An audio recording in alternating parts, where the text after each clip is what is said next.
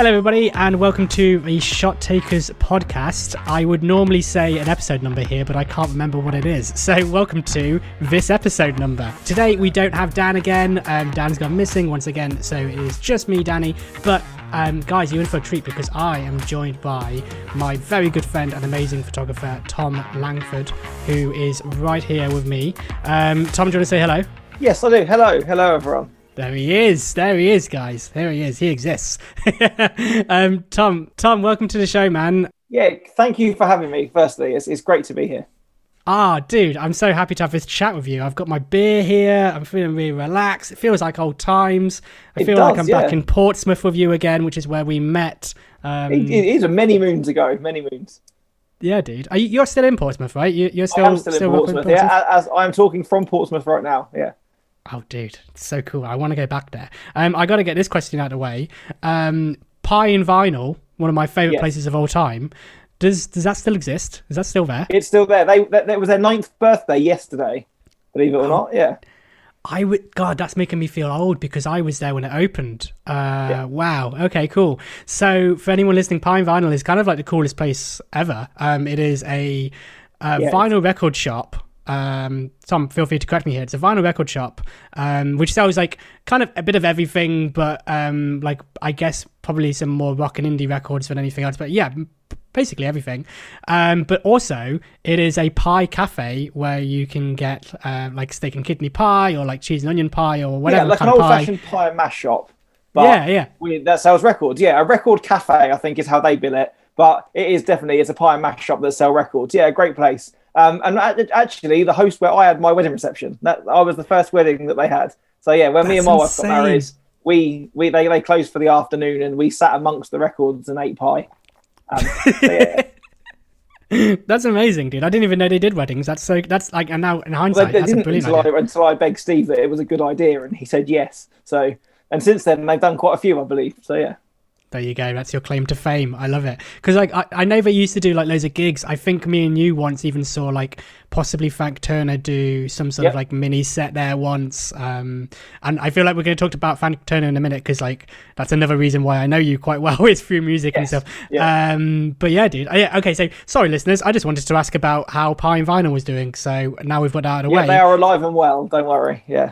okay, cool. Okay, good stuff. Um, but yeah, I mean, to anyone listening, um, I guess we're going to start this off with a little bit of like a fanboy service from me towards Tom because Tom, I'm going to embarrass you a little bit here, but Tom was there right at the start of when I was getting into photography. Um, I was first getting into photography at university um, when I was just a wee nipper of like 19, I think, or something like that. Um, it's also very weird because no one can see this, but Tom looks exactly the same as when I met him uh, like 10 years ago, which is incredible. It's amazing. It's amazing, dude. Like, your mustache is slightly different, but like, apart from that, About the same. Yeah.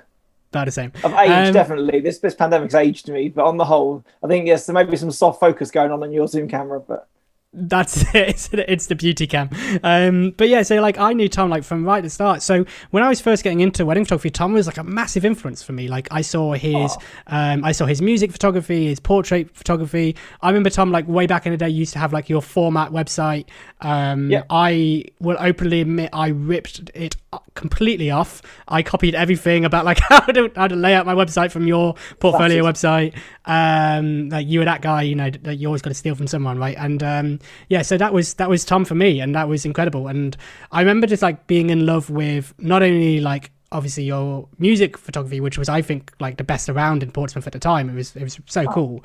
Um, like I say, like Tom's getting really I'm red in the blushing face now. here. You can't see it. I'm like- um but yeah i remember loving your music photography but i remember also like loving the way you edit and like that editing style kind of influenced mine kind of going forward a little bit as well um you know i, I think you were the first person i saw to like do like a, a decent job at emulating film photography and the way you edited your Oh. pictures um yeah man it was it was so so cool so like that's sort of like my memories of tom and like since then we've we've sort of st- stayed in touch not as much as we we should do um i will Yeah, aim to fix definitely that. Yeah. yeah, I'll aim to fix that fix that post pandemic. Um, but we have second shot wedding together, right? You you We second have, shot yeah, one for me like a year ago. Yeah, that was awesome. Yeah. It was so yeah, good I to see. made the trip down to Essex and we did a great wedding together. Yeah. Oh yeah, because I forgot how far it was for you. it was quite a long drive. I remember that now. It was, but yeah, no, it was it was good fun. I, I, wouldn't drive that far for anybody. But no, when the chance came up, I, I couldn't say no. So Oh mate, I feel I feel blessed. Um, yeah, dude. So so guys, that is like kind of Tom for me. That is that is who Tom is. That's who we're speaking to today. But I should probably hand it over to Tom now um, and let him introduce himself. So um, guys, you'll have in the show notes you'll be able to see Tom's work. So as you're listening to this, um, please do click on that. Um, you can listen to this at the same time as looking at his Instagram and stuff. But like Tom, do you want to kind of like give yourself like a bit of an introduction, let people know kind of who you are? I can are, do. It won't be half as flattering as yours, but I can I, I can try. So yeah, so I'm Tom Langford. Um, I'm I, I, I say the word wedding photographer, but I'm a photographer. I photograph um, mainly anything with people, whether that's portraits or live music. Um, and I also have, um, I guess, the bulk of my income um, comes from wedding photography. Um, I shot my first wedding back in, mm, I was my last year as a student, so probably around the same time that I met Danny. Um, I think mm-hmm. 2009 was my first wedding. and then it took me all the way through until 2015 to go full time with weddings. So I've been a full time wedding photographer coming up for six years now. Yeah, yeah, um, but you still do like um, you still do the music photography and stuff at the same time, right? You've I do, yes, yeah, as well as shooting. Yeah, 2019, um, I shot a 40-ish weddings as well as two festivals and around probably 50 to 60 gigs. Yeah, that's incredible. That's that's that's nuts. Um, when I don't know, I'm, I do not know when you sleep, but um, I presume for during the day. Yeah.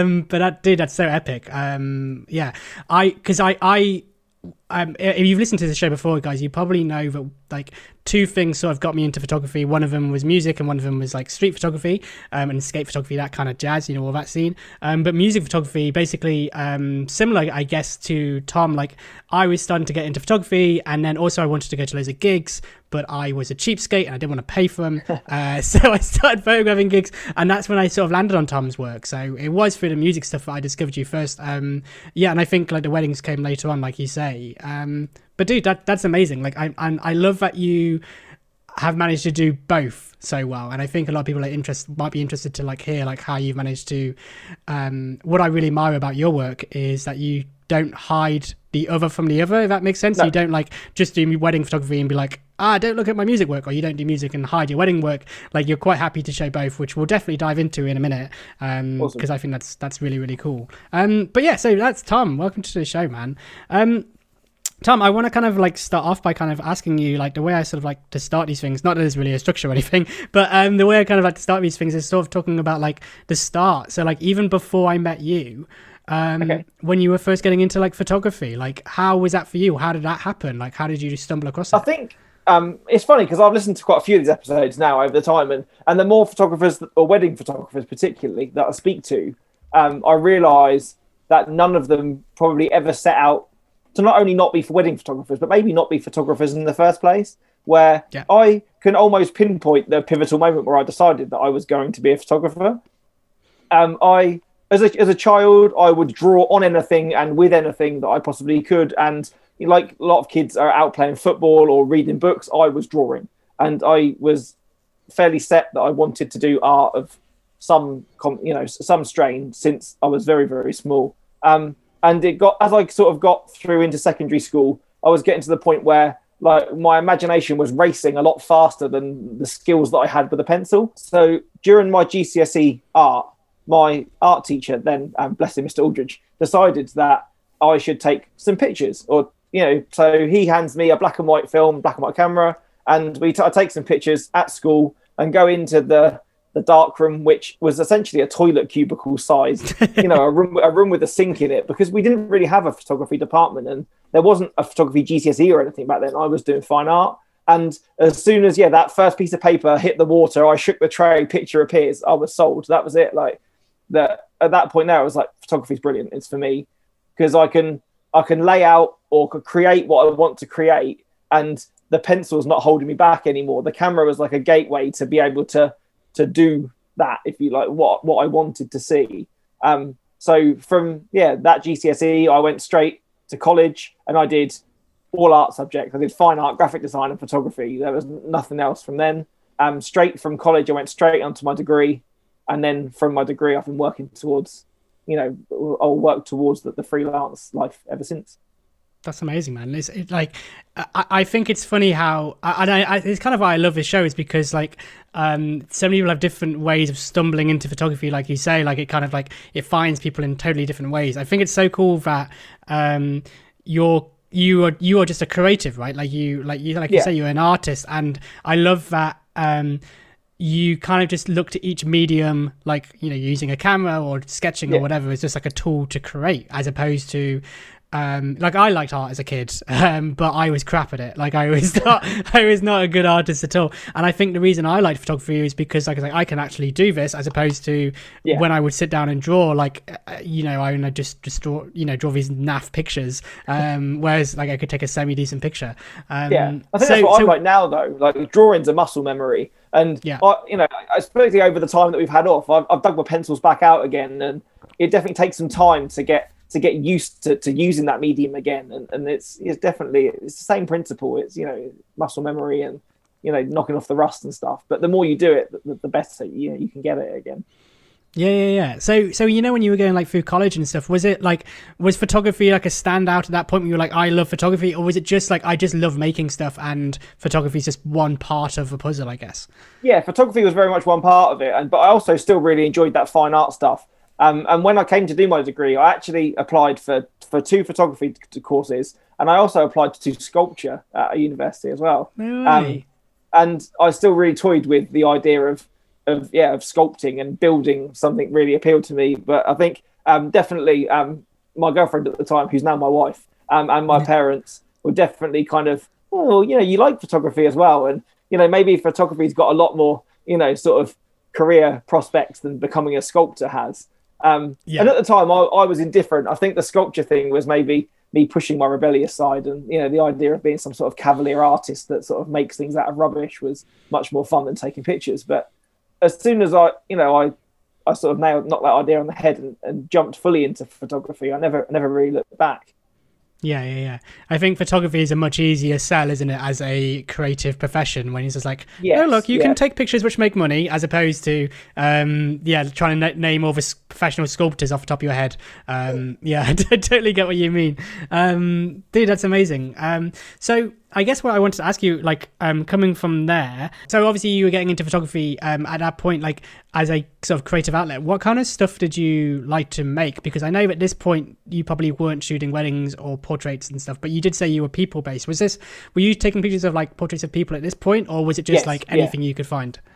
Um, yeah, I've always take, taken um, pictures of people, and it's always people which I think has driven most most of my practice. I've I've never ever, I don't think I've ever taken like, like gone out with the intentions of taking landscapes Yeah. or things like that. Like I have no patience and will talk at anything, whether it will talk back to me or not. So the idea of meeting, using a camera to meet new people, discover new people, and photograph people was always what's driven what I did. And so when I was at college, it, it was photographing the other people in my class, or um, at the time on a, on a complete other tangent, like I was training and performing as a professional wrestler as well. So it was I was photographing some of like my wrestling buddies as well, and and stuff like that because that was kind of like kind of a different thing as well. So that Yeah. was kind of something a little bit different. So it was like yeah, everything that I did, even back at college, then was was mainly people driven.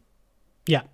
Yeah, I'm I'm the same way, man. Like I, I I tried sometimes to photograph like some like you know landscapes and stuff. I'm like, oh, this is boring. like, like Yeah. I could get I could get this picture off Google Images, you know, when you ever take that kind of picture. But like, um, exactly, and it won't be as good as the one that they've taken. And Yeah. it- I would have got bored in the in the you know I haven't got patience. Like people that take wildlife photography, man. Like I have full respect to anybody that can sit in a hole in the ground for three days waiting for a cat. Like Yeah. I, I, I couldn't do it. Like, but then I'm sure there's people like that that wouldn't want to do what we do. So it's you know it's wh- wh- whatever makes you happy. I think a lot of wedding photographers um, get into wedding photography because of their love of, of people and you know and just being Yes. around different people and documenting that. Like, so I can see where there's that natural progression there because like you're telling people stories and stuff like that. Um, Yeah. which is which is awesome. Um, yeah, I mean like so so just so that everyone knows like and I will leave like links for this. Tom kind of has two websites. Like I say, he doesn't like keep his work completely separate, but there are two websites. One of them is weddings and one of them is like the portrait stuff. And the portrait stuff is what I saw first because like I can remember like you photographing such interesting people as well. Like you're photographing like punks and like you said, like wrestlers yeah. and like um, people who just generally just looked a lot cooler than me uh, when I was at university.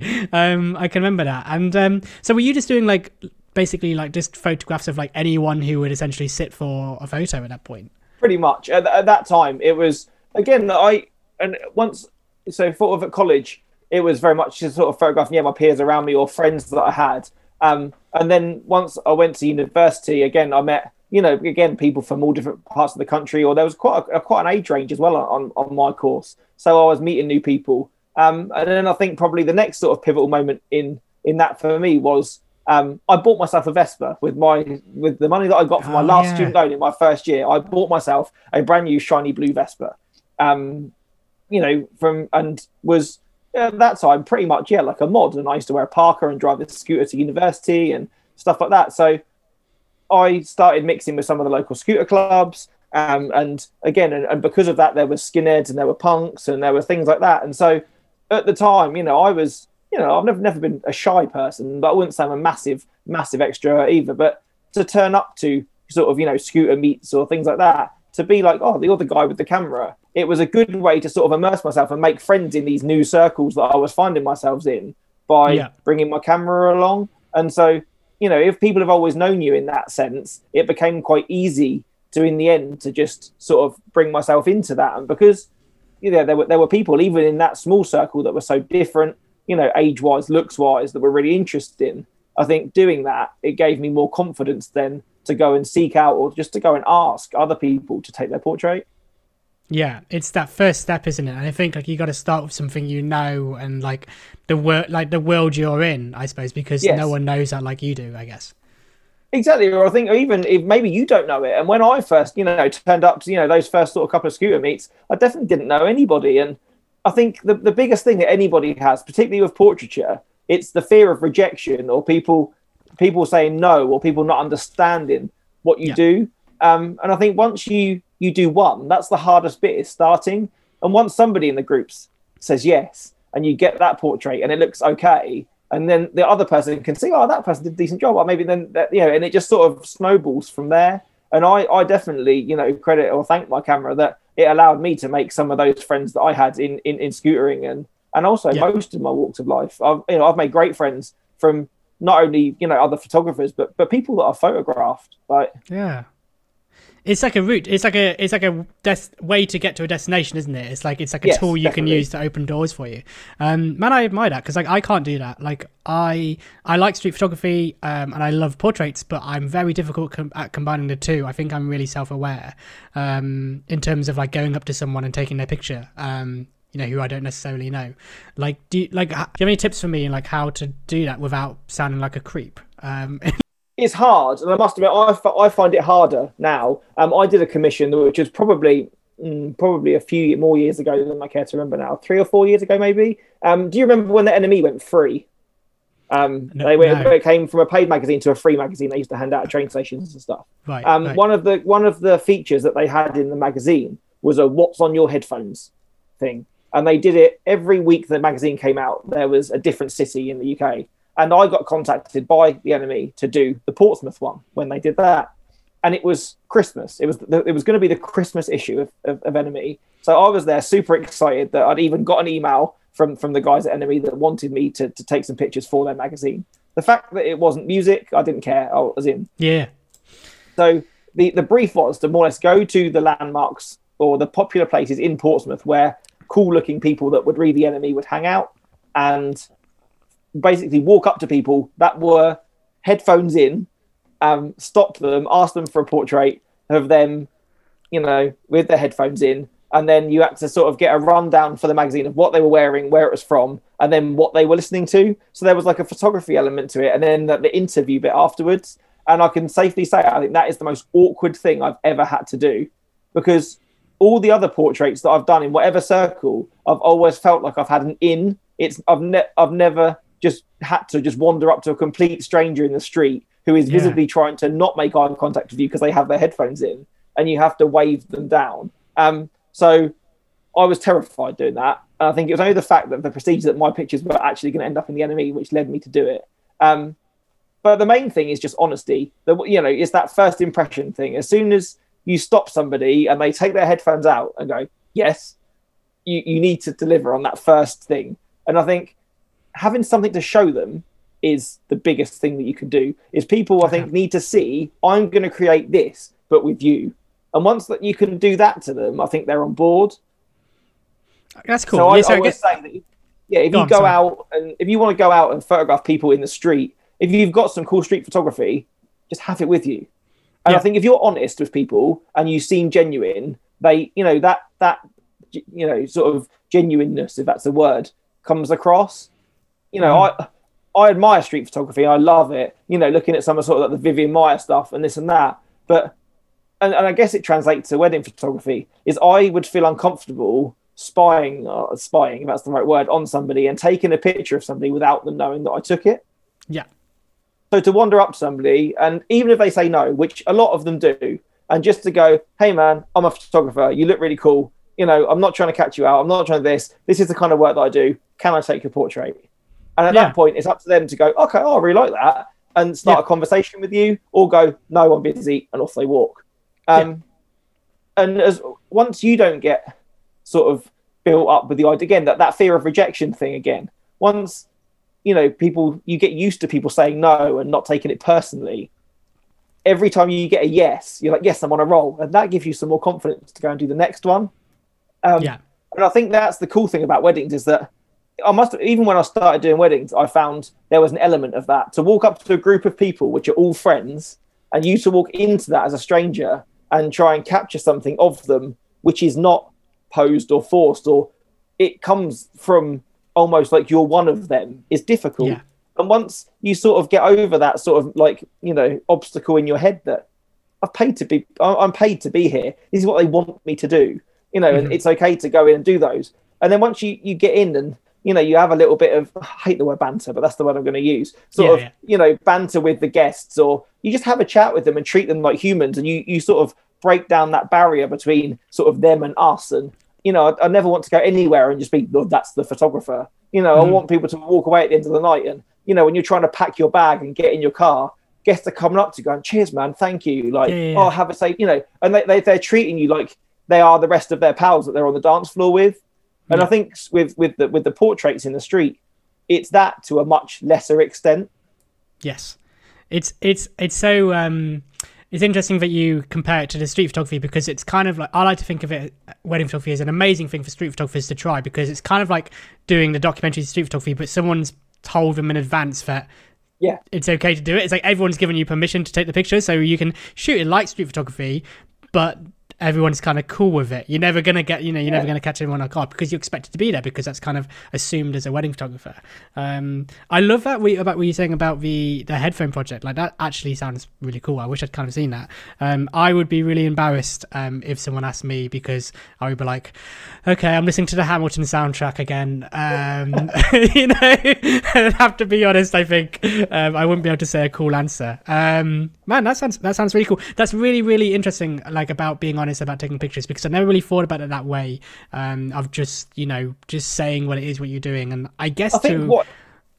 I think what it comes back to is, and, and, and again, I, I do this with all the photography that I take, and particularly at weddings, is I always try and treat my clients, the guest, however, how I would want to be treated myself.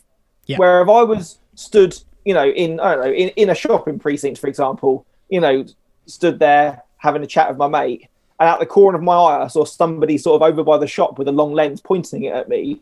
I would feel uncomfortable, or I would want to go over and go, "What the hell are you doing?" Where if somebody walked up to me and was like, "Oh hi, I'm a student at the local university. I think you look really cool. Would I be able to take your portrait?" Unless I was in a really bad mood or in a really bad in a really big hurry, I would go, "Yeah, sure, of course," and would give them five minutes of my time. Yeah. And I think that it goes the same at a wedding where, you know, the couple have booked you and, and you've you've had a chat with them before the day and they, they know you moderately well, you would hope, but their guests don't. Yeah. And for me, if I was at a wed- a friend's wedding, stood round having some beers, having a laugh with my friends, and I saw a photographer that didn't even have the decency to wave, say hi to me as he passed or anything, sort of stood over in the distance with a 70 to 200, I would feel I'd, and, and it may be completely completely wrong of me, I'd be he's trying to catch me out. He's waiting Yes. for me to to stick the canapé in my mouth to get the Yes. unflattering photo, or he's waiting for this. Where if that same photographer walked into my circle and was, like, oh, you're right, chaps, how's it going? Or what, you know, and just sort of join in the conversation, not not to be rude, but just to sort of be present in that moment. And then when the camera comes up from your side, you're like, okay, he's not making any secrets about what he's doing. So I don't feel that I need to put up any guard or anything for what I'm doing around him. I love that. I, I mean, like, I know because we've shot together that we kind of shoot in a very, very similar way. Um, if with that, you know, capturing the fun and the stuff. But I'm, I, I Yeah. completely agree with you. Like, I think it, like, I never have a camera like trained on a person for that very reason. Like, I don't like just hold a camera up to like unless obviously it's a ceremony, like, like because I know Yes. something's gonna happen. But like, I don't just point a camera at someone waiting for something to happen because that will creep someone out. I think there's a lot to be said for just being like a normal, nice person at a Yes. wedding. Um, and I know that sounds obvious, but like, I think sometimes you can get yourself into this mindset of like being like super professional and having to like, Yes. you know, having to look a certain way and be like, like you say, with a really big, massive cameras and stuff. Um, whereas it's, I think a lot of people, that's what a lot of people's expectations is. And we're going to go back into like how you got started in wedding photography in a minute. But like, I think a lot of people's expectations about wedding photographers is that like, there is people with massive cameras who are really, you know, Yeah. serious and try and catch you out. Whereas if you're just like a normal nice person um who just happens to be capturing a day. People very quickly let their guards down and it's really refreshing i think because people don't really know that even though that like i think a lot of wedding photographers are more like us now than you would think you know a lot of people shoot the same way me and you do um i think still people will expect you know the grumpy photographer with the big cameras um yeah. And this is what I find crazy. Like, I yeah, I don't think yeah, particularly that you know that what I do as as a wedding photographer is, is particularly unique or revolutionary. It's but it, it still amazes me that when you have that conversation with couples in the beginning, or even chat to guests, you know, at sort of you know when you're coming out of dinner the other side, and let's say you've, you've had that sort of you know bit of conversation with them. Is it something that I hear quite a lot? Is oh you're re- you know you're, you're you're one of the good ones, mate. You're not like other photographers. Yeah. And everybody seems to have a story where they've been to a wedding, whether it's a cousin's wedding, a family, you know, wedding, a friend's wedding, where there's a photographer that's been a dickhead. And Yeah. they've had a bad experience of, oh, my mate, you know, all I wanted to do was say hi to my friend. She was the bride, but she got dragged away from an, for, for an hour. Like, oh, I only wanted to go over and give her a drink during the group photos and got told to go away. Or, oh, I had this creepy photographer that followed me around. It's Yeah. like, like those photographers must be in the minority, but for most people that you speak to, they've all had a bad experience with one. And it's so interesting part of what you do, I think, and I, I almost feel now that it's, you know, I, I, I try to be myself. That's all I've ever wanted to be in, in, in being a photographer. But it's it still makes me happy when people go, "You're not like them. You're not like them." yeah Because, uh, like the, the thought of being one of those photographers just genuinely makes my skin crawl. I, I would never want to be, or never want to make somebody feel that way. And Yes. I I don't understand how people like that manage to get the images that cause other people to book them. It's so interesting. Um, and, and it's, it's so interesting what you're saying because, like, all of the things we've just talked about ha- have nothing to do with the quality of pictures, do they? This is just other stuff. Like, everyone's, most guests, um, you know, if they're going to like you or not like you as a photographer and maybe, you know, book you if it's like a referral or whatever, all that kind of stuff, everything which is really important to growing your business as a wedding photographer, most of that has got nothing to do with your pictures. It's just like, you know, if you're just just being a normal person in the day and being nice and courteous and smiley like a smile goes such a long way on a wedding day like it is I think my that's it as well. Like you have the power, and it's a fine line to walk uh, about. The, the wedding day is never ever about us. It's never about us as photographers. yeah But you walk into that wedding probably with far more experience than anybody else who was at that wedding. yes And you can use that experience to make an impact, a positive impact on that couple's day. And it's you do again, you don't have to step out. You know, again, I still most of my work is documentary, so I'm there and I'm taking work, but I never want to be invisible. But I don't- I'm never one of those. I'm not, you know, I'm not waving my hands in the air. I don't want people to look at me, look at me. But to be in a bridal prep and you see a bride who's nervous or she's this and that, for you just to go over and go, "Don't worry, it's normal," or maybe do this, or have you thought about that? You know, a reassuring word, or you know, and it's that can go a long way in making Yeah. a bride or a bridesmaid or even a groom who's bricking it before the ceremony just feel a bit better about their day. And you don't have to do that, or we, we don't have to do that. But that's just being a nice human. And Yes. it's things like that, again, which I would do because I'm a nice person, not because I'm wanting a referral. But the reason that a lot of my work comes from referral is because you are that nice person Yes. as much as they love the pictures that you took. I think because it's just as important. I think sometimes it's the pictures. I mean, people obviously love their wedding photography, but Yes. most importantly, they just want a wedding photography, a wedding photographer who, at least in our cases, I suppose, um, who they just feel comfortable with, and if they hear that other people have been comfortable around, they just don't want that to be a part of their day. Like Yeah. weirdly, like a lot of, and I'm sure yours is the same. A lot of people love my wedding photography, but they really hate having their picture taken, and they just like they just want you know someone who is just going to make that a really comfortable experience because um, the last thing you want, like as a bride, like if you're nervous about, you know, everyone being there, is also like a silent photographer being in the corner. And I do understand when people say, "Oh, I'm a documentary wedding photographer, so I so, so I shouldn't influence the day," but I don't think that means you have to like not talk and not interact and not. No, and everyone's you know- different. And however anybody wants to do run their, their wedding business or however they are as a person is fine. And I believe in the same way that couples find each other and get married is I Yes. photograph brides where I think, "Do you know what, these guys are awesome. I could spend every day with them. And I have some other couples and go, you're really lovely people, but we just wouldn't be friends. And that's Yes. okay. And the same way that they find each other, when you know, people should find wedding photographers. And I think for me, and I'm very, I'm quite vocal about that when I book people now, is that I meet know, pretty much every couple that I book because if I'm going to go and spend my Saturday with them, primarily I don't want them to be disappointed, and I don't want to be disappointed. Like I give a lot of myself to my, to my couples, and I would not want that to be wasted or unwanted. I can't be anything other than myself, and so if you get a couple which don't want someone, they want someone who's silent, who stands in the corner, or someone that doesn't offer that, or in the other aspect, they want a photographer who wants to rock up like a celebrity and you know set up huge things and you know is Yeah. going to make them do these elaborate dip kisses on the edges of cliffs and stuff. Yeah. Then they're going to be disappointed with what I take, and nothing would make me more sad than to me to present them with a set of images that I loved and them go, oh, that's not what we wanted. And Yeah. I think for anything through all of it is is for good or bad is you need to set that expectation. And I think the way you know with, with with the chats that I do with couples before weddings and even right through, like you say, when you're talking to them on the day, is you're just setting that expectation of what you're going to get. And I don't Yeah. have to go into a wedding and although my couples don't like being photographed, at the same time they know that I'm not going to drag them out for couples and go, okay, pose number one's this, pose number two's that, and I'm going to move their hands. It's, it's it's not like that. But hopefully there's a trust there because they've seen other people's wedding photos, in which I've said to them, this picture might look like that, but it was natural. It wasn't. I didn't orchestrate that, or I didn't say to them, put your hands there or to do that. I was like, just have some belief in yourselves that you know the happiness of your wedding day, the situation that you're in, will carry will carry that through. And it's like if you can look at a photo of a stranger and go, that's a cool photo of them on their wedding day. As soon as you add yourselves to that mix, you look at that picture and know how you felt on that day. That's where the magic comes.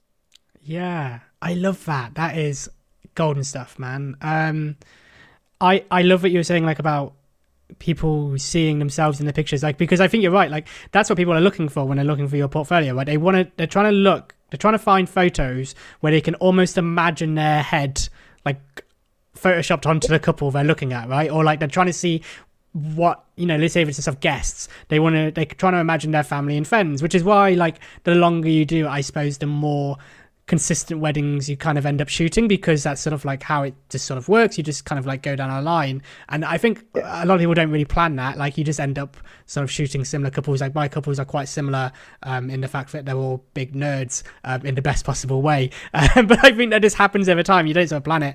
Um, but yeah i mean I, I totally agree. I would hate it if i thought i did a really really good job and then just to find out that they realized they had made a mistake. I guess they realized that they had booked the and that's the artist in you, not the businessman in you. And the businessman in you go, well, they know what they go again, and they pass it off. But me as a Yeah. person, if I thought that because with wedding photography, you get one shot at it, they get one wedding day, and I think that's that. And I think a lot of my couples as well, particularly value that honesty in that, even in that first meeting.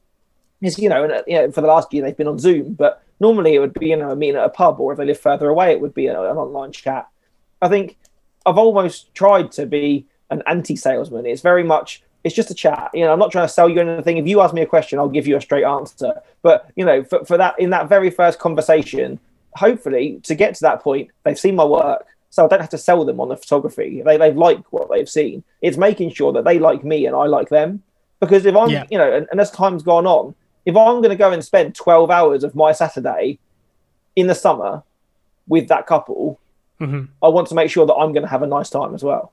Yeah, because if you Because have a nice time, you take better I have a pictures nice as well. time- Exactly. You feel, I feel comfortable around their guests because their guests are maybe, say, a similar sort of person to I am, and the couple reflect that.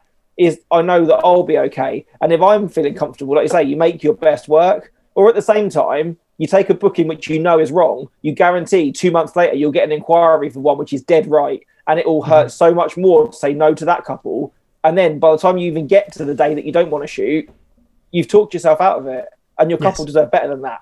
So it's Yes. about it's all about finding that balance through everybody. Yeah. And I think yeah. when a, a couple go to look for a photographer to book, they and they, they again they- they're looking for a photographer. I'm not looking to become a friend for life from them, but if they can find someone they relate to and think, okay, I hate having my picture taken, but this guy just seems like a mate, or he seems he he talks to us in a similar way that our friends do. He's interested in the similar things. He comes, he has the similar fears that we have if someone turned a camera on him. That Yeah. would all come back around, and that that's what instills that trust.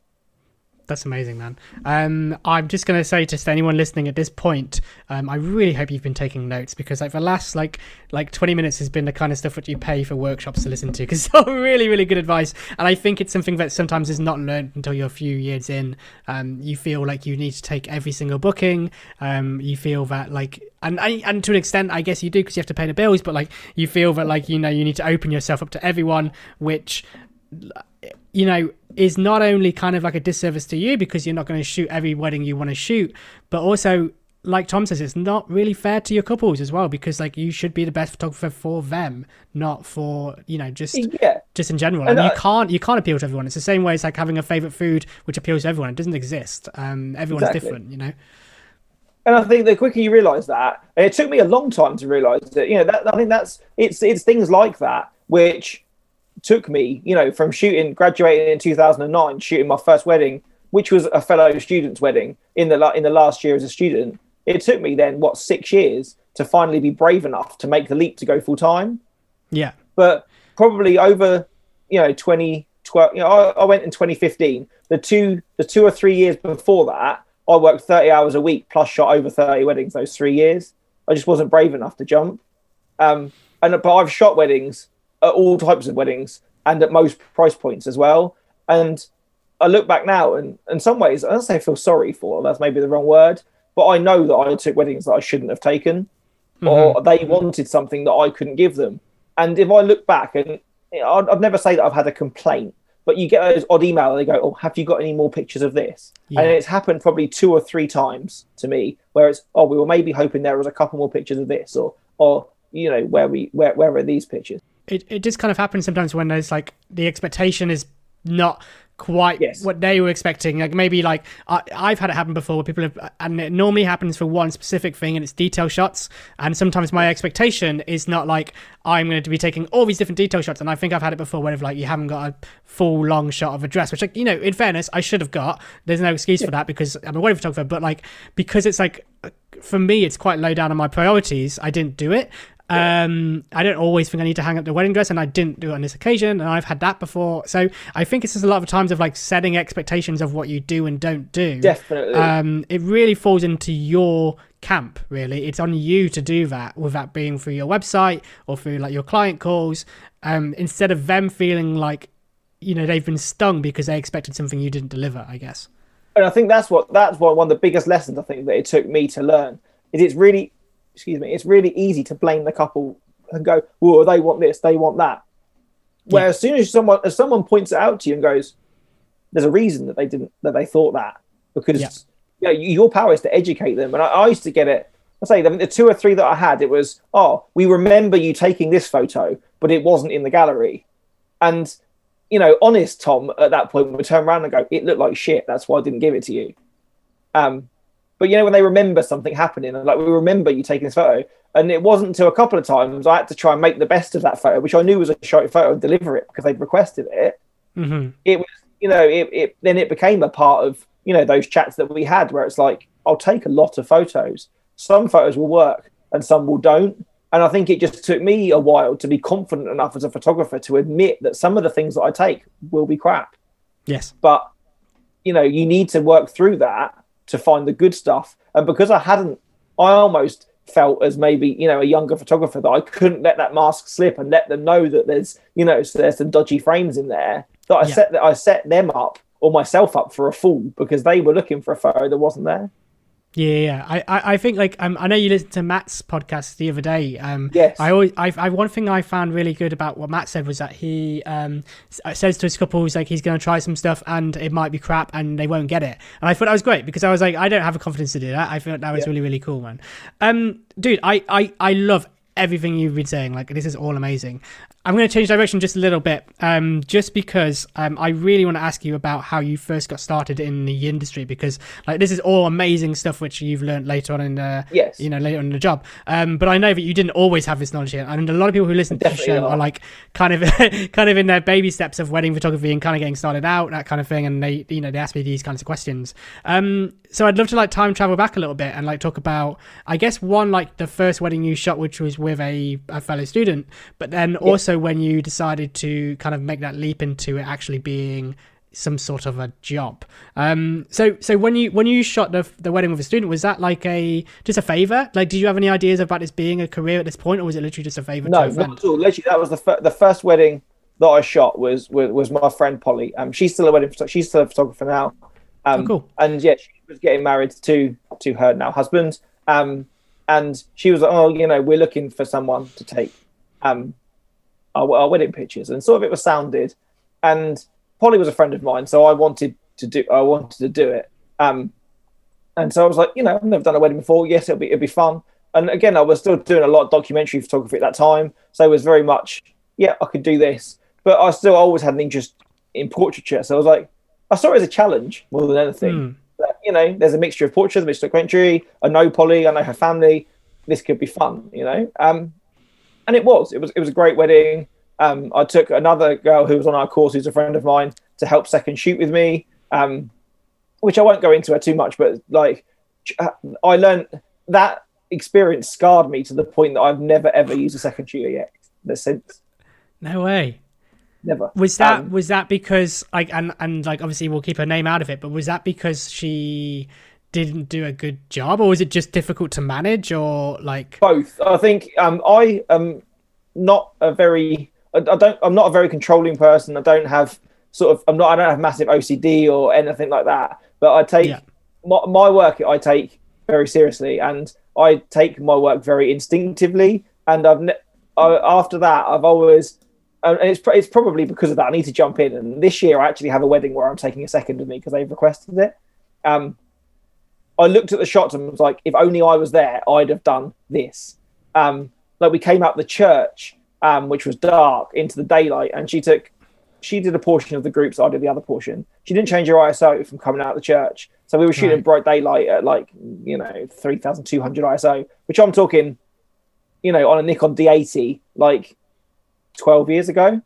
Yeah. 12, you know, 3,200 on that thing was unusable almost. So I had to then turn around and deliver that. You know, probably knew what, what would have taken on the day, but I felt, you know, that, that that work that I had to edit and deliver wasn't as good as the work that I'd done or representative of me going forward. And at that point, I made that decision that, and again, for a long time, I've always been very, that's it. If I can't do it myself, I'm not going to mm-hmm. do it. Yeah, I know. I know it sounds a little bit harsh, but like my criteria for second shooters um, is you got to trust them, and like the people who second shoot for me are the same people I second shoot for. You know, like Yes. I, I think that the client expects that. Um, assistant is a different thing, but like I think second shooters, yeah, because they, you, you, you know, like I think it's like the second shooter goes and does all the groom prep shots normally uh, on a Yeah. traditional wedding, um, you know, and with um, so and if you're with a bride and stuff, but they shouldn't have worse pictures because it's the guys. Like that's yeah. that's yeah, you know. And I think that's Um, something say that I need to work on myself. In that, you know, I know that I could take yourself, or you know, I've second shot for Matt, like we were talking about. I know Yeah. I, could, I could ask any of those guys, and I, I could I could bring any of you to a wedding, and, and you would do do a brilliant job for me. I think that's just something that you know the stubborn old me needs to get over. In that, you know, I need to I need to do it all to know that I've done it Yeah, the way the way that I'd, I'd want it done. That's something that you know, and learning to let go, I think is is probably you know one of the biggest lessons which I'm going to learn this year in in terms of moving my business forward. But we, Have yeah, you we're got talking any, about back in um, the day. So. Have you got any associates coming up? You know, with obviously with COVID and stuff, everyone's been postponing, and some people have used associates. Have you got any of that ha- I have one. I have Yeah. one associate. Yeah, Yeah, I say I've got two, I think as well, and like it's a bit it, that's quite tricky. That's a tricky barrier to get over, isn't it? Like to kind of like trust someone to shoot the wedding, but like um, I guess we had to do it, didn't we? again, and I think all I, all I've had to do is just be incredibly honest with that couple. Is that when they moved, I could say to them, "Look, we have two options. I either say to you, I'm really sorry, I'm not free, and I send you down the road to find another photographer, or again, you've built that trust up with me that you know I'm the photographer for you. So if I can go and find a friend who I know that will do an incredible job in a similar style that I done, you know, let let me do that for you. Um, and regardless of that means that you know I can do the edit still and I can deliver it and and, and keep it under my banner. That that's Yeah. irrelevant. I. I, I didn't want to send that couple out to have to trawl the internet to find somebody who maybe whose work they liked and go through all those you know those rejections of no I'm not free no I'm that like they've had a shit enough time have having to you know move their wedding in the first place Yes. so if I can sort of you know rifle through my contacts and find somebody that can shoot it for me that uh, you know it was a no brainer Again, if you're honest, like it's the same thing we've been talking about before. As long as you're honest with it, like it's all good. Um, dude, that's that's really cool. So, um, obviously you shot this wedding, and like I guess the seed was planted. You enjoyed it, Yes. but then it took, but then it took, it was six years until you went pro after that, right? So, yes in in that time gap, was this always in the back of your mind? Were you like, maybe one day I'll be a wedding photographer? Like, or how did you, how you just I shelved it? quite quickly on it. Um, it just took me a long time to go full time, um, Yeah. which I think was partly some other reasons. Like I, before I became a full time wedding photographer, I've only ever ever had one job. Um, when I was 16, I left school and I went and got a job in the butcher shop across the road from where I live. Yeah. And I started there as a Saturday boy. I stayed there for the entire time I was at college, the entire time I was at university, and then sort of had some more hours when I initially left uni and went up to working almost full time. And then as I got busier with photography, sort of worked less and less. Um, and I think the fact that that was a really small business, there was like four people that worked there. Um, I was dreading the day that I was going to, and he knew it was coming, that I was going to have to walk into my boss and go, you know, this 10 year, Mm. 12 year run's coming to an end. Like, I, I need to go. Um, so I didn't. I, I hung it out, like you say, for probably two or three years longer than I should have. And looking back now, going, making that leap to going full time was the best thing that I did because I used to get paid weekly there. And so I knew that if I was skint on a Friday, I'd come Saturday again, I'd still get my money and I'd be okay. And so it was secure. You know, my boss there, you know, I love him to pieces. I still go back and help out at Christmas and stuff now and sell turkeys and stuff for him because, you know, he's my friend. I probably should have left before I did. Like I say, trying to shoot like nearly 30 weddings and work 25, 30 hours a week means you don't, Yeah. plus doing gigs as well, means that you don't sleep very often. Yeah. Um, so yeah, so I shot that first wedding in in 2009. I shot one wedding that year. The year after that, yeah, again, someone down my road was like, "Oh, I'm getting married. You've just done a photography degree, right? Yeah, I'll shoot your wedding." So I shot their wedding, and then somebody that came in the butchers that I worked at was like, "Oh, we just got engaged. Uh, you know, you're starting out right." And and I sort of took little breaks like that. So maybe the next year after that, like 2010, I shot two weddings. Like the year after that, I shot four to the point where I was, you know, starting to get and and I did, uh, you know, every, every sort of few bookings, I sort of, you know, grew with confidence as I did them or learned something from them. But I think as well, it was, and I could probably blame it was different times then. You know, like 2010 is still a long time ago. Um, that I was still, I think, quite sheltered, and I think that if I'd have had my eyes and ears open to what other people were doing, or I bothered to take some education, use that money that I was getting from the weddings to invest it rather than in cameras and lenses in actually doing some learning, that I would have got to where I needed to be a lot quicker.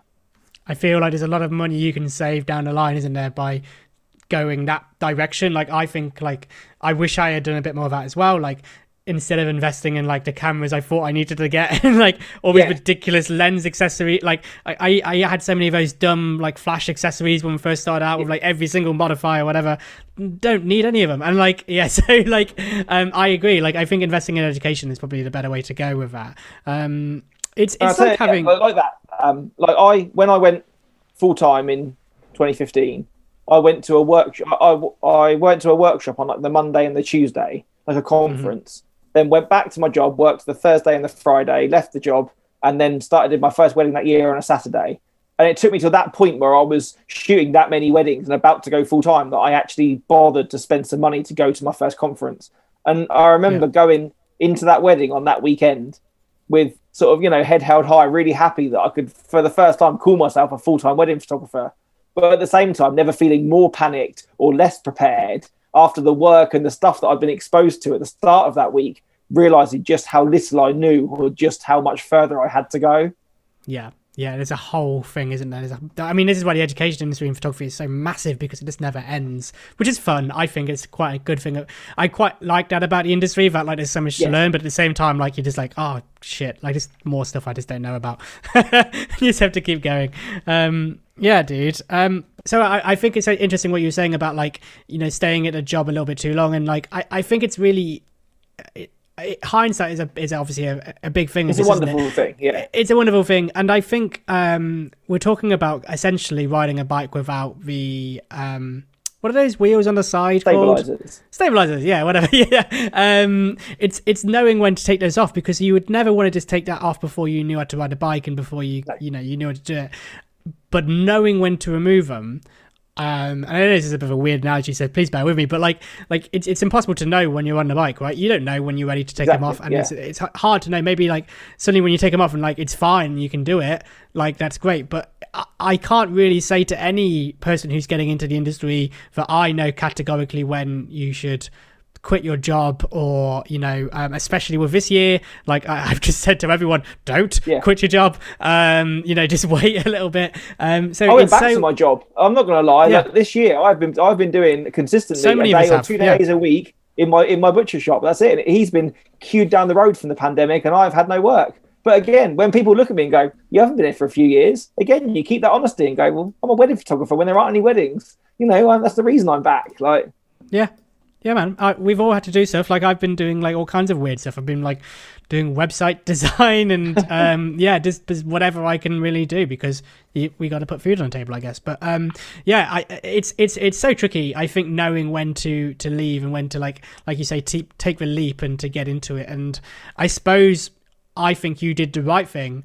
Where basically you do it when you can't physically do both, you know, when like you're just stretched Yeah. to the point where it's just like you can't do both, so you have to do it. But like if you have time to do both, um, you know, there are all kinds of ways. Especially, I think when you're first starting out with wedding photography, there's like a million things to do. Like you have to like set up a logo and a website and a branding strategy and marketing and Facebook ads and SEO and all this stuff. And I- I'm sure you're the same as me. Is that like the more you do wedding photography, actually, the less time you need to put into it because it kind of just runs itself, and you're just basically focusing on sharpening that saw, learning, shooting. And I think that's it. Over Yeah. particularly the last couple of years, as my business has grown and I've got busier, I again still spent a lot of time doing things the long way. Like I'll be honest, the first year that I used Lightroom in my business was 2018. Wow. But I started you know, obviously photography before. Lightroom existed. Yeah, yeah, yeah. Of course. before Lightroom existed. So I used to use Camera Raw and then you know a Bridge to organize stuff, and then you know, and even uh, you know tho- those first few years, probably those first two or three years that I shot one and two weddings. I would load every image individually into into Camera Raw and into Photoshop, and I would do the same settings over and over again because nobody had bothered to teach me about batch editing, and because I was stubborn and got considered that was the only way to get things done, that I would spend a lot of late nights doing that, where I could have had that editing edited a lot quicker. Um, Yeah. and because I was very tunnel visioned and I was, I need to get this done. This is my way. It works. I don't want to change it.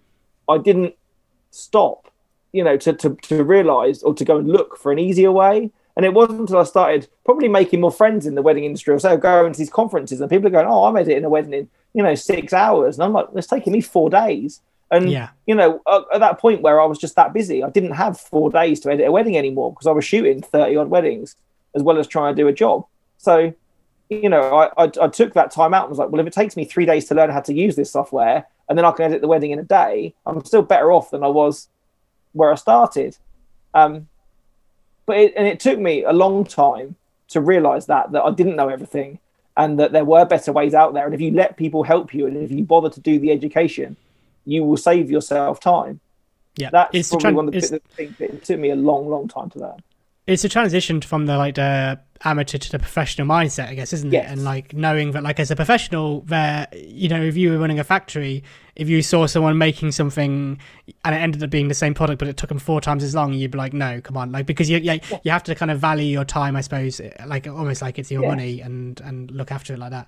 Um, you know, I I learned to edit pretty quickly just because I'm incredibly lazy, um, and that was my way around it. Is I was just like, I don't have the energy to edit for more than three hours, so how, I'm just going to figure that out. But, But again, um, I think some of it came from my music. That Yeah. you know, when you when you shoot a gig, I need to edit like six or eight pictures. So it was fine. Yeah. I'd go through it, like do a big cut, take the eight I needed. and I could take those in because maybe they needed more work because of the situations that you're shooting in. And so I just applied that to the way that I edited weddings. And even now, if I go and shoot a gig, my workflow is kind of different to if I shoot a wedding. Like Oh, really? So, like, it, like you, you spend more time over each individual image, I guess. it depends who I'm shooting for. If I was shooting like for the artists, they maybe need more volume or looking for different things, so you would spend more time. If it was like I shoot some work for an agency as a contributor to like to a picture agency and they need it quickly, um, but at the same time they don't maybe I say value the creativeness of it. It's going to go in a paper. They need to see ahead. They can see who it is that they're playing music, and that's it. So for for those things, I would tend to probably edit more minimally and then go back into it um, for my portfolio. But you know, when you're shooting a gig and a band don't come on stage till half past nine, it needs to be fired before midnight. You Yeah. definitely don't have time to go in and go, oh yeah, I'm going to go through one cull and then a second cull and then put a base preset over it and then tweak from there. You know, you get stuff, you pick out the stuff you know that's going to sell, you get it edited and you get it online. Amazing. Yeah, yeah, that makes sense. Um, I need to pick your brain, like, I guess, off this podcast at some point because when, you know, when gigs get back to normal, I'm so in. Like I like I had this epiphany this year. I was just like I like because I was st- I was doing a little bit university and a little bit afterwards. I was just like, why did I give music photography up? Or why did I stop doing it? And like this is I I really want to ask you about this because like you've managed to build this amazing wedding photography business and then still do all of these things um you love which um you know I, I don't want to lead you down a narrative here but my app my my guess and, and you don't tell me any numbers but my guess is that wedding photography is makes more money than music photography is, is what i would imagine but Yes. um why like what how important was that for you because i feel like i, I feel annoyed at myself when i put all my time into wedding photography and kind of let things like music photography and portrait things slip um but you've what i really admire about what you do is that you've done both successfully and still put so much time into these other things that you love and you know these other businesses as well like can you tell me can you tell us like a bit about that and like why Yeah, of music course. is still Um, a part of your world like I, funnily enough, I, I started shooting gigs at, at almost the same time that I started photographing weddings. All the time, the three years that I was at university, I went to a lot of gigs, like a lot of gigs. My, my, my, say my girlfriend at the time, who's now my wife, she went to university at Southampton Solent, and I was here in Portsmouth. So, in the week, I could go to a gig at the Wedgewood Rooms down in Portsmouth. Um, you know, sort of smaller shows with my friends, and then maybe I could get the train up and stay at hers and go and see the bigger artists at the Guildhall in Southampton, and this and that. So you know, there were some there were some weeks where I was going and seeing two and three gigs a week. Like I spent a lot of my like my money that I had on seeing live music, and and continue to. I, I love love going to gigs. Um, there's there's nothing like it. And I think that's probably one of the single things that I missed most um, a- about last year. Um, so it wasn't until you know, sort of, I'd shot I'd shot this wedding. I'd left university, and very early in 2010, I was sort of sat there going, "Well, I need to, I need to do something." You know, I have a photography degree. I know I don't want to stay cutting up meat at the bushes forever. You know, I, but the weddings aren't, you know, they're not coming in enough. I need to do something, and I was, I think I've always been, you know, whilst a lot of the people on, on my university course that graduated with me were, oh, I need to go and get a job, and ended up working in the insurance or something else so that they could earn bills. I was quite lucky that I was earning enough money whilst I was at the butcher's to, to pay my rent and stuff like that. So I had this time to sort of pursue other things, which fulfilled me creatively, if if, if not monetary. So I did. Um, I went out and more or less knocked on some doors as to find somebody that would let me photograph gigs for them. I was like, you know, I love live music. I love going to shows. So I love photography. Like it seemed a perfect blend, you know, much like yourself of the two. It means I might not have to pay to go to as many shows as I do now, but it could it could move, you know, somewhere somewhere for me. So I did, and I shot my first ever show. I shot Kate Nash at the Wedgewood Rooms nice. in like April 2010, I think it was. Right. So I've been shooting. I may. I may have gone to that gig. possibly. possibly. I don't know. Yeah, she yeah. wore like a cat outfit. I remember very vividly. She, I had a D90 with a 50 mil on it. Um, yeah. And yeah, she wore like a cat thing and had like weird hearts on her. And you know, they're okay. Like yeah. I probably look at those with a, with a lot more sort of nostalgia and love for those pictures than I do the pictures from my first ever wedding. Um, yeah. And then from there, like again, same as like we were talking about earlier with, with with taking portraits of people. I had a gig, so the next time I went to apply for another gig, it's like, well, this person let me shoot this gig, so will you let you shoot your gig? And you know, I I, I consider myself very very lucky now that I kind of skipped, if you like, that whole going and photographing local band stage. Like I never cut my teeth photographing, you know, Battle of the Bands or you know these things. I've gone back mm. and hmm. done stuff like that since. But to think that you know, fair enough, she maybe wasn't at the peak of, of her career, but Kate Nash at the Wedgewood Rooms, you know, it, to a pretty much sold out crowd was the first show that I photographed. Yeah. Um, you know, there. Um, and then that led led me on to say where I am now that I shoot a mixture of, you know, I, I shoot festivals as official media, like for the festival, as well as you know some stuff that I applied for as a contributor to an agency, and then little bits for publication as well. So, so cool, man! It's so cool. I I, I get such a buzz from shooting a, a gig. Like it's it's kind of hard to describe, isn't it? That just because it's normally like for those who haven't done it before, I, I would recommend it to anyone because it's normally and obviously every gig is different. Normally it's just first three songs. Um, it yes. might be first three songs for like the support acts as well, which I always liked to do because like I think like yeah. that was just like playtime, like no pressure playtime, photograph support acts yes. as well.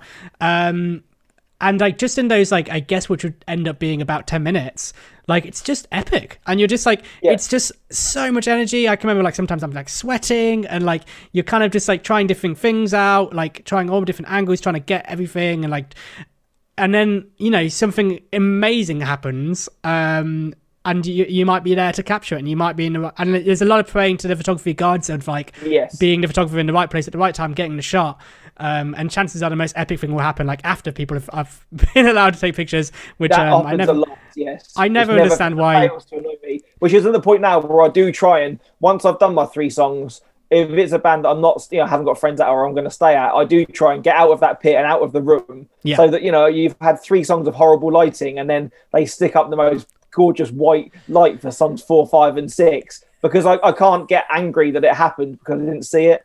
It's um, nuts, isn't it? It's so annoying because I like I know that they're playing a gig and I know it's about atmosphere, and I'm not trying to say like pictures are more important because obviously they're not, but they must know. Like artists must know it's important to do something in in the first three songs, right? They have to know there that that's There important. are some artists, and I'm not going to name names that I've photographed, who you can tell do not want the press. They've allowed really? photographers in because their PRs told them. I photographed a band who, again, I will not name, um, who fo- I photographed them at Portsmouth Guildhall. Um, they're a fairly big band. The first song was entire backstrobe, so I had silhouettes of, of the singer.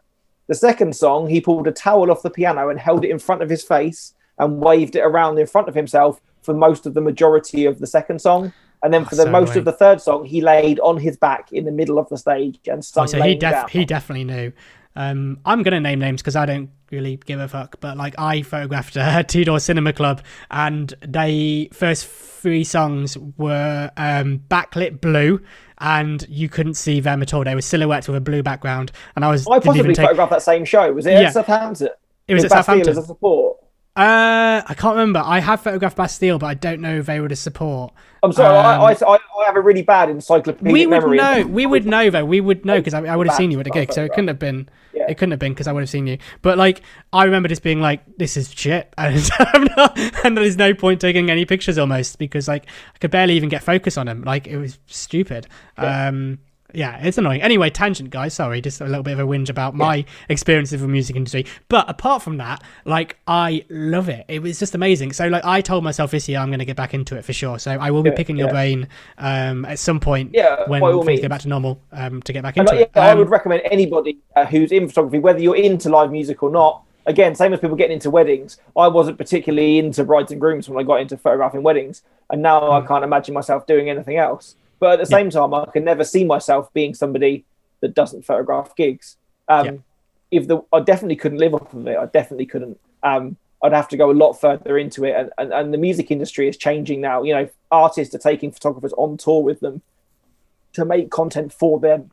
yes. So you know the agency is and that. So the, that industry is changing, and as much as you know, I've, I've never done a tour. It's one of those things which will stay on a bucket list. There's there's something for me which I don't care how scummy it may be, but I don't care who takes me. But you Yeah. know, uh, maybe someone's listening to this podcast who has a band. If you want to put me in the back of your band, in the back of your van for a few days and take me around the UK, wherever, and I'm not, I have no ambitions of you know. As much as I'd love to go across the states and that, I'm being realistic here. Like you know, a five day tour in the back of back of a sweaty van just to photograph a, a tour, it's a bucket list thing for me. Um, I've Okay. done, I've ticked off, you know, a lot of bands that I wanted to photograph. I have um, to stand on a, a big festival stage and look out at a big crowd. I've done that and, and, and continue to. So, but to do a tour of any size is, is something which I would love to do. Um, but yeah, like money wise, photography is not particularly lucrative for me. But the benefits that it reward me for my creative well being um, and the, the energy that I take from music feeds my wedding photography so Yes. much that I could never imagine I never imagine a life with one without the other. Hundred percent, and it's not, and like we didn't get into photography for the money, right? Like, and I, No, I think that not. there's this, there's strange, like, I, I think maybe as creators and photographers we probably are outside of this bubble, but obviously, um, there's this strange idea that every kind of photography you do has to equate to money, um, which is I don't believe in at all. Um, like I'm doing pet photography at the, for example, at the moment. Doesn't obviously make anywhere near as much money as wedding photography, but like Yes. I love it. It's great. You just go on a walk with someone's dog. It's brilliant. Um, and you exactly and what's take pictures. about that and i think that's it you need you need photography which feel which feeds your creativity as much as you need photography which feeds your family and there Yeah. can be two different things is when music photography to me is as near to a, a never-ending ongoing personal project that i could get you know Yeah. like uh, to photograph in personal projects i think to do something which, which is purely for you is is good um Yeah. but for me that's music photography um, to go and f- photograph a festival three very long days with very tight deadlines in the middle of a wedding season is my holiday That's like if i've been Yeah. shooting weddings back to back every every you know two times a week for the past you know eight nine ten weeks to have a weekend off from, from photographing weddings to go and photograph a music festival is definitely not it's not a rest. Yeah. but it leaves me I, I walk away from that festival on that sunday so energized and so happy and so ready to go back to a wedding again because i feel like i've been topped up on all the things that i i needed. And you know and i love shooting weddings don't get me wrong i do. But to do the same thing over and over and over again every weekend you need something which is different and something which sort of tops you up. And i would go to that festival whether i was paid to be there or not but to get Yeah. the experiences that i do and take the images that i make that's what really you know that's what makes you feel chuffed and it's Yeah. and I don't care how any, what anybody says and whatever level you get to. You know, the, the images that I've I've made um, for festivals have been on the tube. You know, you get off a tube and your picture's looking at you like from the wall, or you open a magazine which you didn't know your picture was in and it's there, or you s- even see your picture pop up on you know social media or on a news outlet or on a newspaper. That's cool stuff, and you don't get Yeah, that yeah. very often Absolutely. and it's those things which that, again it might it might not have you know paid paid my mortgage but it made me feel happy or it made me feel proud Yes. and that's you don't get you know you get cool emails from couples and getting that feedback from them is what you really want because you don't get that from the from from the from the music stuff Yeah. but to open up say open a book or open a, a you know something and see my work that someone's deemed good enough to use it to endorse them that's that's cool in my opinion I'm 100% in. I just want I just want this life, Tom. Please. I would like to to do that, please. That sounds amazing. Um and I and I couldn't agree more. Like just the idea of having like this creative fulfillment. That's why we get into photography in the first place. And I think maybe we forget that sometimes along the line and we start measuring Definitely. our success by by money and stuff, which is like not what it's about at all. So um it's easy yeah, to get I- caught I up think in and, and don't get me wrong we're, we're all in business we all have Yeah. to make money doing this um you know in order for us to carry on doing it and and but i think that's it is it's particularly maybe as you, as you you know as you do a few years in the job and you do start to yeah that that that transition from hobby to income definitely happened it's it's just not allowing yourself to get jaded by it and don't start don't start you know and again we'll, we'll talk in music terms don't be the sellout which is just taking the job because it's got the fatter check on it. You need you know because there's no longevity in that. Like i i think music photography and wedding photography are amazing and i could do them but if you look at it from the outside they suck man. Like you have no weekends they're late nights you know like there, you know, there's, there's lots of things which you know if you're looking at you know having a family or a social life and that they're some of the worst industries to be in but Yeah. Give me that over working nine to five any day of the week. Yeah, but also, I mean, like, it depends on how you say it. Like, because, like, I guess, uh, I mean, part, for one, you can have lots of friends who are photographers, so you get to see them anyway, so that's all good. Um, but also, like, social life. I mean, weddings are so so recharging socially. I Yeah. got pretty used to when I first started doing gig photography, like watching a gig by myself, uh, which was weird Yeah. at first. But then I was like, this is great. Like you just stand next to someone and just watch the gig, and that's all good. Um, looking forward to that again. I've, I've, I've, I, because when I started music doing, you would never ever go to. Like I've Yeah. seen, so I've, I've, I, you know, I've got into bands which you would never have got me to listen to ever if you hadn't sent me to photograph them, or bands that I never knew existed, or bands that I definitely wouldn't have paid that price tag to go and see them by myself. But to 100%. see them go, do you know what? That band was amazing. Like John Butler Trio, who is a band who I've n- never heard before I photographed them, are now one of my favorite bands of all time. And I, I just literally went to a gig and I was like, I love these guys. And I would just start photographing. I think my mouth dropped and I was like, how have I never heard this fucking band before? They're so good. Um, yeah, I can remember that. That was amazing. Again, I remember. I have a very distinct memory of me and you photographing Bombay Bicycle Club at the at the Portsmouth Guildhall. Yeah. Do you remember that? And the curtain fell on us. They had one of those big curtains at the front before the band come on. Well, me and you were at the same gig. Me and you were at the same gig. We definitely were. I remember this. Um, and they have these big curtains. Like as the band come on stage, the curtain drops, and like we were in the pit. I think it was me, you, and one other. And Right. yeah, we were there waiting, earplugs in, waiting for the for the, the curtain to drop. And these like three or four crew members come in. The curtain falls, and I remember it fell on my camera. So I was looking Oh, through my lens, see anything. And there's lots of people just like rustling cloth around me. Um, but the, the support for that show was Lianne La Havas. Ah, right. See, I wouldn't even even registered. I, I, don't think I listened to him afterwards. A, a nobody at, at that Yeah. time, an absolute nobody. But I was so enthralled by seeing her set then. I went out and bought her record when it came out, and I've been a Yeah. huge Lianne La Havas fan ever since. See, that's amazing. Like I can remember. I, I, I'm sorry, guys. We are just the. Uh, you know what? I'm not sorry. We're just going to talk about music for a little bit. But like, um, I can remember. Is my show. So, um, yeah, I can remember um going to a festival and um I had. It was like it was it was at. You probably know the name. It was at Brighton, and it's like a one which plays at like loads of different venues, like loads of small Great Escape. Great Escape, yeah. Um, and I, I at that one, there was loads of bands I didn't know, but I photographed like Alt J in a pub. I photographed like Django Django. Um, we are scientists in a pub who obviously had been around for a little bit, but like they came back. Um, other ones I can't really remember, but like I can just remember, like yeah, literally. I mean, it was the first time I heard, heard Alt J. I didn't even know that he, it was before Yeah. Awesome Wave even came out, and I was like, these, this is ridiculous. Like I'm in a pub, and I know, I know this band is going to be big because like they had such a good sound. like like those are, are amazing. Like you had Camden Crawl in London, and we used to have our own version here in Portsmouth, which was Southsea Fest. Um, Yeah. you know, and, and like George Ezra played in a room above a pub to like twelve people. Like back then, Bastille played that. I saw the Amazons in Little Johnny Russell's on like like a put up stage where there's normally tables where people eat food. Um, Yeah. I saw slaves in a room that which was that cramped that I couldn't get my camera out of my bag. It was there was that many people in it. Um, Yeah. and and it's it's like it's things like that that it's like to somebody it might not seem anything, but you know it's it's it's things like It's that magical. which I really check. I think. I think it's amazing. yeah. I still talk about it now, and it's ten years later. So yeah, it's, it's clearly magical. Um, It is. dude, that chat was amazing. Thank you so much for that. Like, I feel like I've picked your brain really well. Then, um, it was really great to talk. Um, I like to finish this stuff off by asking you a few rapid fire questions, which are not rapid fire at all, but are just kind of Okay. questions I've kind of pre-planned, as opposed to the other ones being impromptu. Um, if that's cool with you. Um, so Yeah, I guess question number one, which I normally ask people, is um, if you could recommend like any gadget or gizmo or like tool or anything that you use. I suppose let's just say in your wedding photography world and just keep it simple but photography in general um that people necessarily might not necessarily know about but you feel like you kind of like have got the inside scoop on. Is there anything you could recommend to like listeners? I feel like yeah, like somebody put me onto it um, quite a few years ago, and I've it's for the best money probably I've ever spent in photography. Um, and I, I, think everybody knows about it, but I'm surprised that when I speak to people, they don't. It's Photo Mechanic. yes Yeah, the software Photo Mechanic.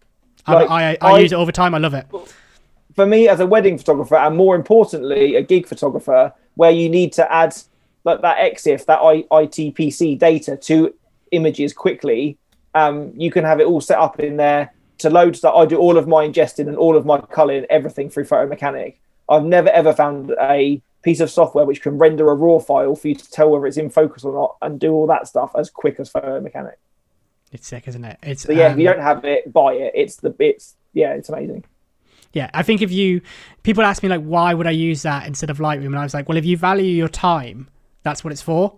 Because it's just Yes. like it just does the job quicker, and like I would rather do something the same thing quicker, so that I could spend more time like with my friends or watching Netflix or whatever. So yeah, that's that's why for me, awesome. just yeah, just keeping things organized. Like, um, because for somebody that came to the Lightroom really late, um, I st- and I still do. I, I manually back up everything, and I have my own sort of catalog and archive systems that I use for images. Um, having Photo Mechanic allowed me to keep everything in an order, get through files. Or like you say, you don't have to load everything into Lightroom and watch that. You know, watch it the files load in for you to cull them back out of it again. yeah, You know, you can, Yeah. uh, you can open, you know, copy your images to a hard drive, color it, and then stick the stuff you're actually going to edit into Lightroom. yeah, it just makes sense, and like you can just set it all up, go to bed, and it's all done for you. Like it's really really Yeah. easy. Um, yeah, when you roll dude. in from a or from a wedding, uh, you can say you put your cards in the stack, go it, burn it here, burn it here, and do this, and like you know, you know, you know it's going to get done. That's going to come in handy this year when we've got back to back weddings coming up. Um, yeah, for sure. Oh yes, Um, okay, dude. So next question for you is this one just for you. Um, what is the uh, what is your favorite gig you've ever shot? Um, I thought you might say. I thought you, you you might ask me this. Yeah, um, yeah. It's tough. I've, I've photographed a a lot of shows. I think I'm yeah probably hundreds of shows in. Um, and I think it depends on what day you ask me, you'd probably get a different answer. But the answer that I'm going to go with, I think the my, and again, it's not going to be quick fire at all now because I'm going to tell a story that goes with this. Um, the, the the favorite gig I've ever photographed was the Prodigy at Victorious Festival in 2018. I'm going to say. Okay. Yeah, it wasn't on last year. It wasn't the yeah, so 2018. So it was the last festival that the Prodigy ever played with Keith with Keith Flint before he passed away. That this Right. festival was at the bank holiday weekend in August, and he passed away in November. Um, so it was the last. Although they they they, tou- they toured afterwards, it's the last festival that they played. Um, the Saturday, obviously, I work for for Victorious Festival. I'm one of their, their their media team photographers, and I'm responsible for their main stage, photographing the acts and the stuff which happens in and around it. So we were told earlier on, yep, there's going to be a contract for um, the Prodigy. So only sort of certain people can are allowed in the pit from certain outlets. Obviously, you know, for me working for the festival, that wasn't a problem. Um, the Saturday of the festival was gorgeous. It was hot weather. It was beautiful. We arrived on site on the Sunday to the festival possibly being called off because there were very high winds and very torrential rain. Um, most of the bands played from the back corner of the main stage from under a gazebo till about five o'clock in the day. Um, it was only Prodigy and another act, which I think was Friendly Fires, that played actually front and center of the stage. Right. Um, the festival probably should have been called off. It was that wet. Everybody Right. was cold. Everybody was miserable. I spent most of my day sat in the press tent just wanting to go out and take photos, but it was too wet. right. But there was this buzz around the site that the Prodigy were going to play and it was going to happen. And and then I, it got sort of, sort of like a couple of hours before they were due on stage. The rain stopped. People surged to come into the festival site. And I have a meeting with the PR guys from the festival, and they say, Prodigy are saying that they want to approve your photos before the festival put them out. So I'm like, okay. And so they say, you know, they because the, the pictures which I take will go out on behalf of the festival themselves. The Mhm. Prodigy have a certain image they want to uphold, so they need to approve it. So Okay. when you do your three songs in the pit, you need to go and find their tour manager, and she is going to look at the back of your camera, and she is going to tell you which pictures the, of the yours, probably before I've even seen them, that I have to edit whilst they're on stage to Oh, go shit. out as they finish th- their set. Yeah. So I watched them unload the light rig, and now anybody that has seen the Prodigy knows the amount of strobes, the amount of Mhm. light, and the amount of kit that they have. And so anyone, hopefully, if you're listening to this, know about photography that uh, in order for me to capture those lights moving as fast as they do with moving subjects, is that I need to underexpose that stage by quite a bit to get, you know, to share shadow recovery and stuff to keep the lights in and the people.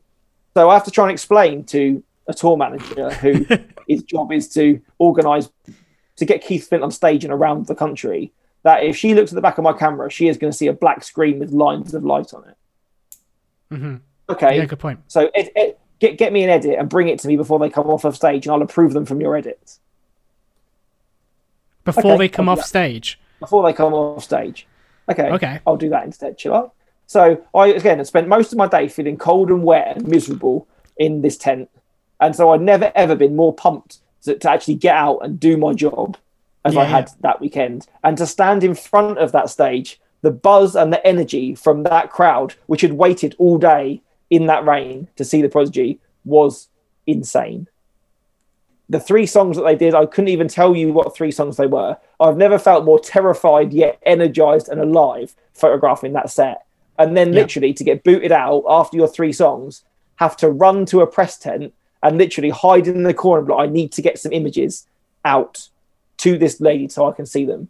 I Yeah. managed to pick through my two cameras and find, I think it was 15 images, which I managed to edit and get to the point. Again, you know, going through those edits to get them to a point where you could see the people, see the lights, and the rest of it. Um, took them to her at her porter cabin. She approved four of them. Wow. Man, that is like I, I would I would crumble like an absolute biscuit. Um man, that is incredible. Like I can imagine you'd be so it's like being on a mission, isn't it? That is like It is, and for that reason alone, I've never. And I- again, I'm I'm somebody which always looks for the errors in my work or the things that I could have done better. Um, Mhm. And that's one of the very the very few times in all of all of my photographic endeavors that I feel that I did the best job that I could under the circumstances that I was given. And the fact, say, knowing, you know, what four or five months later that Keith Flint passed, yes. um, that I had that opportunity. That's what is that's one of one of the coolest things that ever happened to me as a photographer. Yeah, because a lot of people are going to look at those pictures because, like, like you say, they are like they're they're they're more important because, like, I know it sounds a bit morbid because he passed away. Like, yeah. Yeah. they've got even they carry even more weight, and like four is a lot for to be approved. I feel like that's that's really good. Um, I know it doesn't sound it like a shame lot, but because like, there, were some of the images that didn't get approved. I really liked, but it's Yeah. quite. It, I also found it incredibly insightful because I only see my work from a photographer's point of view. I know what I like to shoot and what I like to capture. hmm, So I captured what I, what I thought, or I edited. I picked out of those, you know, those shots what I thought was my best work. But obviously, she sees it as she is working on behalf of the band. So some of the light, some of the the all of the pictures that she picked were ones which were very colourful, very colour cast, and very. Yes. They weren't particularly amazing shots of the people, but the shots that she picked created an atmosphere of what it was like on that stage at that time. Uh, it's know, like there brand, sh- it's, it's like branding, isn't it? It's like it's like, exactly yeah, that. it's on brand. When obviously yeah. normally in a, in music photography, people aren't aware. Obviously, if you go to a band, some some bands will make you sign away rights or you know sort of this and that. If you're talking really high end acts, but for the most part, you can go to you know your venue, take the songs. If you get accreditation, shoot your three songs, and you can and those pictures get used. You know the ones that you like. So, you know, it was only the fact that they're a band of the size that they are, which they wanted their image you know they they they have a very you know sort of a, a very controlled perspective of that they, they wanted the festival, you know, to put out, and so that, Yeah. that was that's how it worked. Amazing, amazing, dude. Um, dude, I have one final question for you from our rapid fire questions. Yeah, um, really, I'm sorry about that. Yeah. No, no, don't apologize at all. That's such a sick story. That's so so cool. Um, uh, you'd have to send me that picture at some point as well because I'd love to see that and like kind of attach will, that to a, an Instagram thing. Um, yeah. So, dude, like uh, one question I love to ask people is, let's say we could time travel back um, to, I guess, let's say when you were um, first starting wedding photography, like full time, I suppose, or was kind of getting Yeah. into it, or any any kind of time you, I suppose you want to pick. Um, what like little bit of advice would you give yourself, like knowing what you know now? I know we've, we've talked about loads of good stuff um, already, but like if you could give yourself any advice starting out, maybe like a doubt you had or something that held you back, what would what would you say? Yeah, download fucking Lightroom, man. Seriously, that's the thing. I, I spent so many, so many late nights with my eyes bleeding over getting edits done the long ass way round. Um, the main thing, yeah, like somebody told me very early on, like you're given two ears and one mouth for a reason, so you should listen twice as much as you speak. And if I bothered to do that and listened and you know invested in some education from people that knew better than I did at that time, I firmly believe that maybe I would have got to where I am now a few years before I did. Um, Yeah. But again, I'm, I'm not. I'm not somebody that tries to dwell on that. You know, me. I'm a little bit older than you. I, I, I turned 34 this year. Um, so I'm not, I'm not old by any means. But I kind of wish that I was at that point. You know, the point that I am now, maybe t- you know, two or three years earlier. Not that I regret anything that I did or that I wasted my time. I needed to do those silly things to realize now how Yes. much of a terrible idea they were. It's it's But- part of a journey, isn't it? It is, and it grows you as a person. But I definitely did things which just just genuinely held me back because I didn't bother to look. That Yeah. I mean, That's but it. remember, dude, that you may be 34, but you still look exactly the same as when I first met you. So don't worry, it's all good. Um, man, like it was so good to talk with you. Um, thank you so much. Like, like so much good information for people starting out, and so much like cool stuff about the industry. I am 100% going to be your mentee when it comes to music photography. So I'm so excited for that. Um, did you have anything else like you wanted to add? Like maybe anything you thought you wanted to to say, or was there anything else at all?